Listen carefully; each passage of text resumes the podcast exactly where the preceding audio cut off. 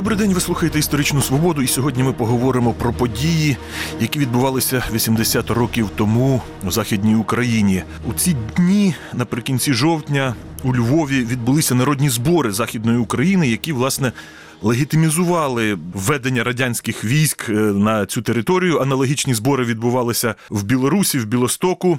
Там відбулися народні збори Західної Білорусі, і ці збори ухвалили ідентичні рішення. Львівські збори ухвалили рішення про входження Західної України до Української Радянської Соціалістичної Республіки і відповідно входження до СРСР. Ну і збори в Білостоку таке ж ухвалили рішення щодо Білорусі. Як відбувалися ці збори і про те, що їм передувало, ми будемо говорити із нашим гостем. Сьогодні до нас завітав історик Олег Бажан. Доброго дня. Доброго дня. Пане Бажан, давайте почнемо з того, як е, населення Західної України реагувало на те, що радянські війська перейшли кордон, і всі ці території за короткий термін взяли під контроль. Е, Це відбулося 17 вересня. Війшло в історію як золотий вересень. Так подавала ці події радянська пропаганда. Слід зазначити, що разом із радянськими військами в цей період часу, у вересні місяці, були сформовані оперативно-чекійські групи. Їх було створено в Києві понад п'ять, які повинні були б е, відразу е, захоплювати е, стратегічні об'єкти у зазначеному регіоні, тобто це пошта, телеграф, банки. Націлені були ці спецслужби на те, щоб захоплювати редакцію газет, архіви, задля того, щоб потім моніторити е, стан е, українського е, суспільства. Відповідно, також в цей час е, відбувалося і моніторинг е, думки як е, українців східної України, так і західної України на е, звернення е, Молотова. Він е, по суті це е, свою промову оголосив на радіо про те, що е, саме радянські війська е, хочуть допомогти Західній Україні е, і доп- допомогти саме в тому, щоб позбавити їх е, це е, гніту е, панської е, Польщі. Е, Знову ж таки, коли ми е, відслідковуємо ці документи, то реакція е, українства була неоднозначною. Звичайно, було дуже багато таких свальних е, реакцій про те, що дійсно це є братерська допомога Західній Україні. Дехто е, пригадав е, про те, що в свій час був е, так званий е, похід на Польщу е, заради того, щоб 20-му році. Да, у 20-му році, щоб роздмухати е, світову революцію, то дехто це сприйняв як чергова спроба і черговий крок до е, світової е, революції. Дехто взагалі то почав поширювати панічні настрої, бо вважав, що це радянський союз втягується в війну з Німеччиною. Дехто вважав, що за е, західною країною наступна буде Бесарабія, яка потрапить під контроль е, радянської До союзу. так і сталося в наступному році. Так, але це 40-му. ді- дійсно це е, багато хто е, прогнозував. Е, Були і ті люди, які взагалі вже тоді, на вересень 1939 року, події перетину кордону із Польщею характеризували як анексію радянського союзу і говорили про те, що радянська пропаганда себе знівелювала, тому що завжди говорила про те, що ми тільки захищаємо свої терени, а тут вийшло, що почався ділення і е, розкол самої Польщі. А якщо так брати головну реакцію е, в Західній Україні, то панувало найбільше що радість, розгубленість, чи Е, страх, чи е, що? Тут е, знову ж таки і в деякій мірі е, і радість, дійсно, хтось і зустрічав е, сльозами на очах. От, але і була е, певна е, розгубленість. Розгубленість, е, перш за все, це е, серед е, е, осіб польської національності, які е, тут перебували, бо знову ж таки не забуваємо, великий відсоток е, в Західній Україні було біженців із центральної і східної Польщі. Тому вони, звичайно, це сприймали досить е, негативно, особливо коли буде проголошено е, це курс на проведення народних зборів Західної України. До речі, хто і як ухвалив рішення про проведення оцих народних зборів Західної України? Це була ініціатива знизу чи згори? Це була ініціатива згори, це була ініціатива з Кремля. Яка е, саме 1 жовтня е, 1939 року е, побачила світ е, постанова ВКПБ, е, яка е, знову ж таки була присвячена питанням Західної України і Західної Білорусі. І саме там е, було прийнято рішення, що нібито е, Львівська, е, е, Львівське тимчасове управління повинно виступити з ініціативою про проведення е, цих виборів. А І що таке тимчасове управління? Тимчасове управління, бо знову ж таки е, е, ще не було е, е, затверджено е, органи радянської влади. Тобто е, вся влада е, відразу переходила це Червоній армії, і саме Червона армія в той час, особливо військова рада, вона мала право провадити трибунал, репресовувати, розстрілювати і брала на себе відповідно господарські питання. Разом з тим почали створювати так звані тимчасові управління, які знову ж таки насичувалися це е, представниками або ж е, армійських політпрацівників, або відразу з східної України почали е, приїздити члени е, Компартії України, які знову ж таки були довіреними особами в цьому регіоні. Вони посідали керівні посади, так? Так, керівні посади у цих тимчасових управліннях, а аж потім, коли відбудуться народні збори, то вони легітимізуються у вигляді перших секретарів райкомів партії і обкомів партії. Ось таких людей на початок жовтня прибуло близько е, п'яти тисяч осіб. Отже, 1 жовтня в Кремлі ухвалюють рішення, що потрібно легітимізувати радянську владу в Західній Україні і Західній Білорусі отаким шляхом проведення народних зборів. І навіть там буде е, записано про те, що е, ці вибори повинні відбутися як калька е, виборів до Верховної Ради СРСР, але у спрощеному е, вигляді, тому що для цього надавалося дуже дуже мало е, часу. Тому це все було е, прописано, і також було прийнято відповідно це положення про е, проведення виборів. Положення про проведення виборів. Е, ну, візьмемо Західну Україну. Там було якесь змагання між кандидатами, чи призначали одного кандидата, і за нього треба було Е, голосувати або не голосувати. Е, Формально, формально там було зазначено про те, що кандидатів у- депутати мали право вибира- вибирати це або ж представляти і висувати це тимчасові управління, це селянські комітети, це комітети робітників, е, комітети так званої е, робочої гвардії, тобто це міліція, а також е, інтелігенція. Е, Насправді ці вибори вони відбувались на безальтернативній основі. Чому? Тому що знову ж таки ми згадали про оперативно-чекійські групи, які відразу почали здійснювати репресії. Тобто відбулася певна зачистка цього регіону, тобто нейтралізовували це членів польських партій, а також в тому числі і українських. От, е, скажімо, на 1 е, жовтня 1939 року, опираючись на архіви КДБ, було е, заарештовано це близько 4 тисяч осіб. Серед них це не тільки осадники, не тільки представники буржуазії, але й представники українських політичних партій, таких як УНДО. А ми знаємо, що Українське національно-демократичне об'єднання це було найпопулярнішою, найпоширенішою партією в регіоні. Також відбулася зачистка е, серед е, ну, організацій українських е, націоналістів. Тому знову ж таки вибір був дуже вузьким. І наскільки я пам'ятаю, вибори відбувалися 22 жовтня. І от кого обрали, наскільки представницьким вийшли ці народні збори? Е, Знову ж таки, е, справа в тому, що дійсно селянські комітети інколи висували е, ту кандидатуру, яку вони е, знали або якій довіряли. Але знову ж таки працювали радянські спецслужби, які відсіювали е, цих людей. Ну, наприклад, е, потрапив е, до е, списку виборців е, це е, сторож церкви. І е, коли е, перевірили, що він нібито от е, близький е, до е, Української греко-католицької церкви, його було знято.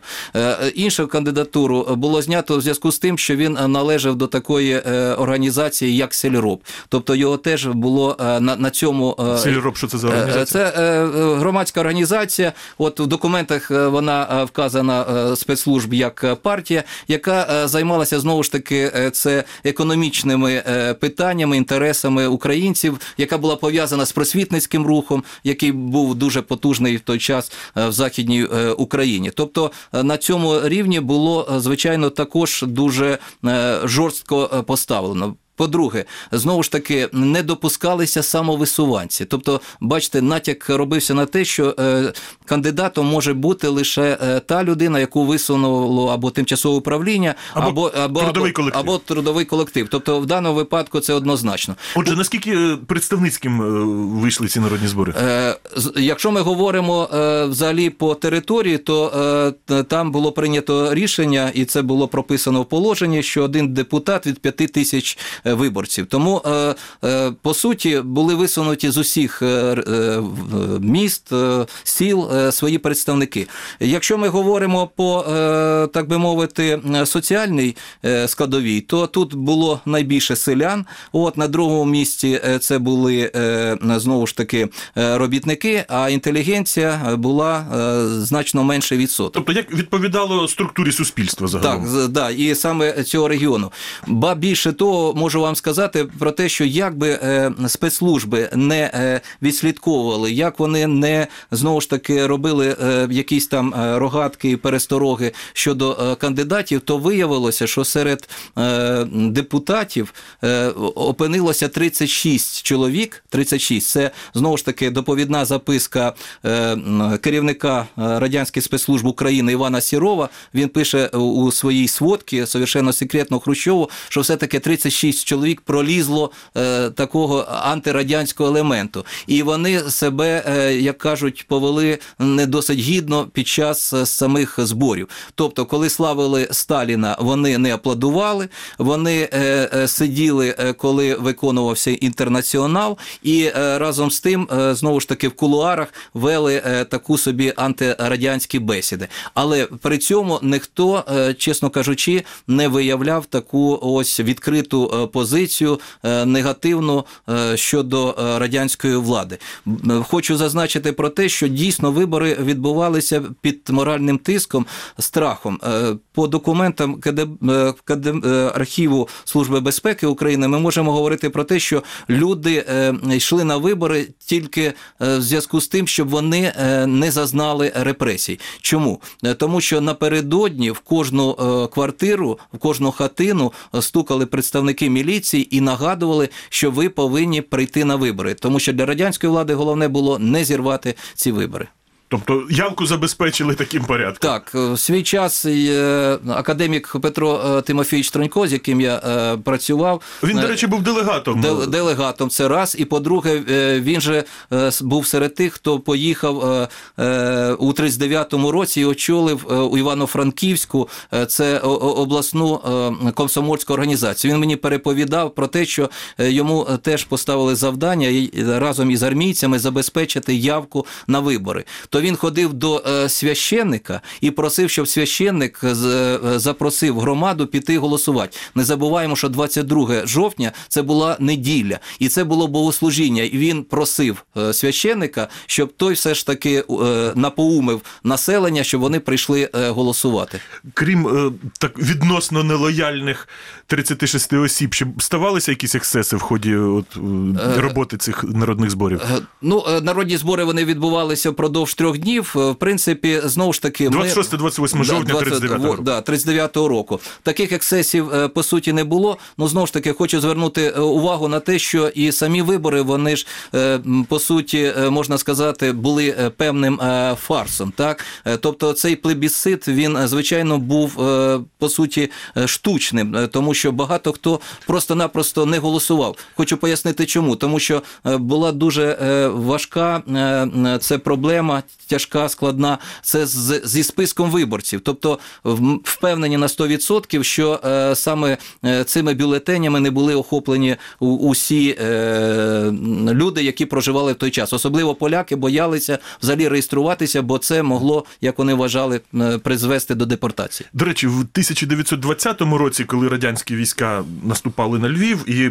взяли під контроль частину Західної України, Тернопіль, зокрема, то була утворена Галицька Радянська Республіка. А тут ухвалили рішення, щоб е, Західна Україна увійшла до складу Української Радянської Республіки. Чому так от концепція змінилася з 20 по 39? За 19 років від окремої республіки до інкорпорації до складу УРСР?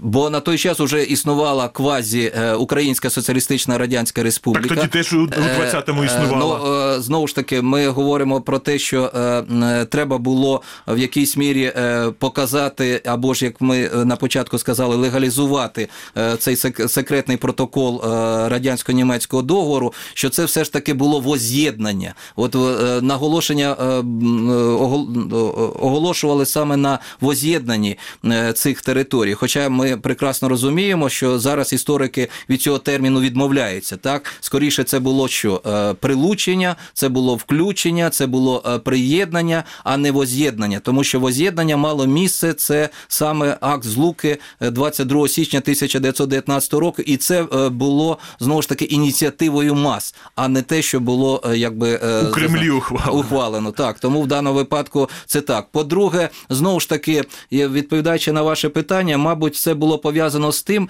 що е, перед тим відбулося дуже багато е, репресивних заходів на території е, Галичини. Згадаємо, е, це розпуск комуністичної партії Польщі і е, філії комуністичної партії Західної України, яких було оголошено е, польськими фашистами. Тому Це Комінтерн да, ухвалив Комін- рішення, ну але Комінтерн керувався е, якби Сталіним, ну не напряму, але опосередковано. Так, і звичайно, коли е, зайшли радянські війська у середині вересня 1939 року, навіть боялися опиратися на тих е, справжніх комуністів. Так вважали за потрібне все ж таки е, завести східної України, ті, які е, вчиняли терор. Бо знову ж таки, якщо ми подивимося по тим людям, які потім очолять управління внутрішніх справ, це були ті, хто брав активну участь в великому терорі 37-38 років.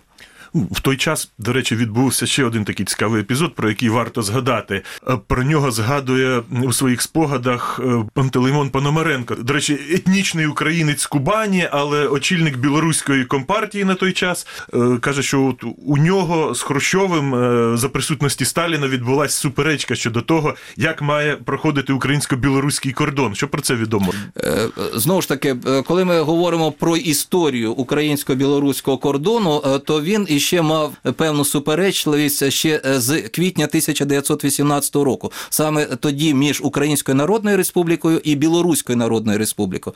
Е, Саме е, це українці ставили питання приєднати до складу України це басейн річки Прип'ять і залізничну дорогу Пінська-Гомель. І от ця ситуація дійсно повторилася на 1939 рік, бо Хрущову були покладені відповідні документи. Це е, знову ж таки аналітичні записки істориків, де вказувалось про те, що е, саме Брестська е, область е, це е, по суті є етнічним регіоном українців. Тому, звісно, річ, що коли будемо ділити кордони, ми маємо право на це знову ж таки претендувати. От така кумедна ситуація. Етнічний росіянин Хрущов вимагає в етнічного українця Пономаренка, щоб Брестська область відійшла не до Білорусі, а до України. І за всім цим спостерігає етнічний грузин Сталін. Так, кумедно, але разом з тим, знову ж таки, повертаючись до нашої теми, коли ми говоримо, що це- що народні збори Західної України це був е, псевдопредставницький орган,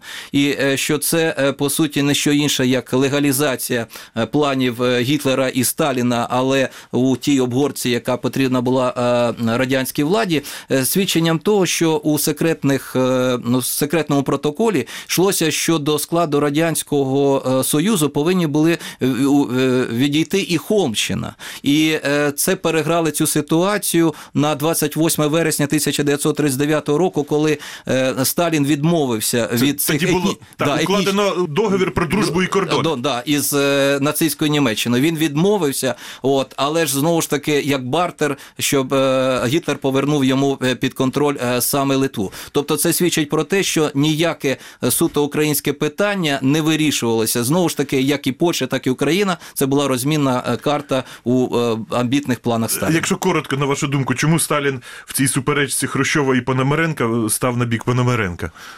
Я думаю, що е, знову ж таки е, тут е, скоріше за все, як ми читаємо за спогадами, тут нібито спрацював економічний підтекст, так про те, що Білорусія занадто маленька територія. От а з іншого боку, якщо вчитати ці документи, то до складу України відходив е, район, який був по суті знову ж таки лісистим, то е, нібито з барського плеча Сталіна нам подарували е, ще ліс, е, шматочок лісової е, промисловості. Дякую. Це була історична свобода. Із істориком Олегом Бажаном ми говорили про народні збори Західної України, які відбулися 80 років тому, і які власне легітимізували те, що відбулося 17 вересня 1939 року, введення радянських військ на територію Західної України.